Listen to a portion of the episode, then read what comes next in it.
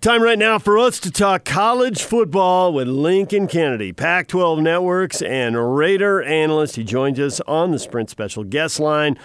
Get an iPhone eleven on us when you activate a new line of service with a Flex lease and eligible trade-in now through December fifth. Visit the Sprint store nearest you.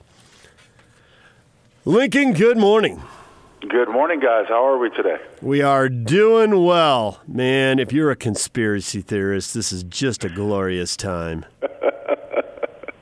So Are we the, going at it already? I mean, look, we got, I mean, it, it, it could be a little bit better of a scenario, but with Utah coming in and the latest rankings at five, the, the, the everything is there for the taking. You know, um, in this day and age, there are a lot of people, especially on both sides, in, in college and, and pro, well, well, if this team beats this team, then we got a chance. Look, just go out there and take care of business. Win, do your part, and let the chips fall as they may. But, you know, Utah's right there for the positioning. They've got Oregon. They're favored. They shouldn't. They should not have as difficult time with the Ducks as I think their defense can, can deter and, and, and stop a lot of things that the Ducks do well. But it's still going to be a challenge. You still got to go out there and play the game. But everything is right there for them. So you're not nervous about the winner of Oklahoma Baylor at six and seven catapulting? No, no, I'm not. I, I think that. Um, because of the matchup that is in the Pac twelve championship, because of what we saw on national T V, say, last week, I think Utah, in the eyes of, the, of, of a lot of people, are in a good position where they deserve, if they take care of business in the Pac twelve championship, um, and deserve a chance to play in the playoff. So you got Paul Finebaum sitting on E S P N saying, quote, "Let's be honest, the country does not want to see Utah in the college football playoff," close quote. Is that just a bunch of noise out there in the media that doesn't matter, or opinions like that, or actually people think that and he's just the only one willing to say it out loud? Because I got to say that that goes right at a lot of Utah fans' insecurities, and it's a little hard to blame well, them. Look, we, we talked see- about it, and, yeah. and look, it would have been better if Oregon had won out and Utah won out. Right. It would have set a much higher stage for what it for what it's worth. But I think that this goes back to our conversation all throughout the year. The fact that the Pac twelve has not had a good running as far as national favoritism, you know, when it comes to the bowl games and outings and stuff like that, it has not had a good running. The last time that Oregon was on national T V, they got beat by Arizona State, which, you know, a lot of people say, well, no, Oregon's too good. They should be able to handle it. You know, these things happen. We know the competitive level of the Pac twelve because we cover it all, every day. But people like Paul Finebaum, who's nothing more to me than a, an Alabama apologist, uh, does nothing but to try to, you know, up, you know, uplift the S E C more than anything, because I know he's on their payroll. But, uh, I, I mean, he's probably has the opinion of a lot of people out there who just don't know Pac twelve football or don't care to know Pac twelve football. But I think Utah has done what it's needed to do to deserve an opportunity. They take care of business against Oregon, deserve an opportunity to play for a national championship. Well, you're a big dude, Lincoln, obviously. Why don't you get real close to Finebaum, just kind of stand over him? Oh, trust me, I, I've been trying for a while. I mean, I, I really wanted to slap that little bald-ass head for a while, so this is, this is nothing new.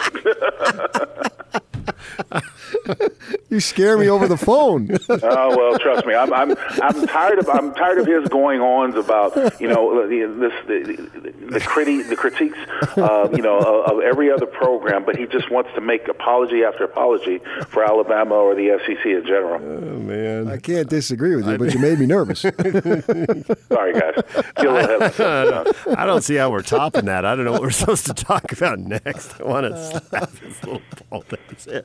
But I do want to slap his head. I do, oh I do my gosh. He'd go about two miles if you slapped his head. It's true story. True oh, story. man. So let's take right. a look at the game then uh, mm-hmm. in between Oregon and Utah. You're right. They are favored. Uh, you know, you're an interior lineman by trade, and so we're looking at an experienced offensive line versus an experienced defensive line. In your history, who wins that? Well, that's why I love this game. I, I mean, everything starts in the trenches, and it's whoever has the bigger will to win. I think Oregon has made a conscious effort, especially the last couple of seasons, to show that they can be deemed as a power team with their offensive line, big offensive line, talented offensive line. And we know Utah's model has always been consistent. play stingy defense, especially stopping the run, and then trying to run the ball down the, down people's throats, so ground and pound. So I think it's a class-up matchup between classic football that Utah bears and sort of this new-age, modern throw from sideline to sideline, you know, as we dink and dank you down the field that Oregon has done. So, um, and, and then, of course, Oregon is, is, has a run game as well. So I'm looking really, I'm really looking forward to it because I, I'm hoping that it's going to be an exciting game. How much do you think the weather is going to change this? Kyle Whittingham has uh, been asked about this, and he's looking at not just the rain, which he said now it's like a one hundred percent chance of rain in the latest forecast, but also wind anywhere from eighteen to twenty-one miles an hour. That would yeah. seem to mess with the passing game. So it could really be old-school grinded outs. You got to be careful when you throw the ball because the wind's just going to mess with you. And wouldn't that, and wouldn't that be good for the way Utah plays football? I, I think it is. It, it bodes well. But, you know, having to go to the air to keep defenses honest, it's a great thing that Huntley has had as, as strong a year as he had, taking care of the ball. I think, that again, that's another thing that favors, you know, Oregon has a good quarterback. It still favors Utah.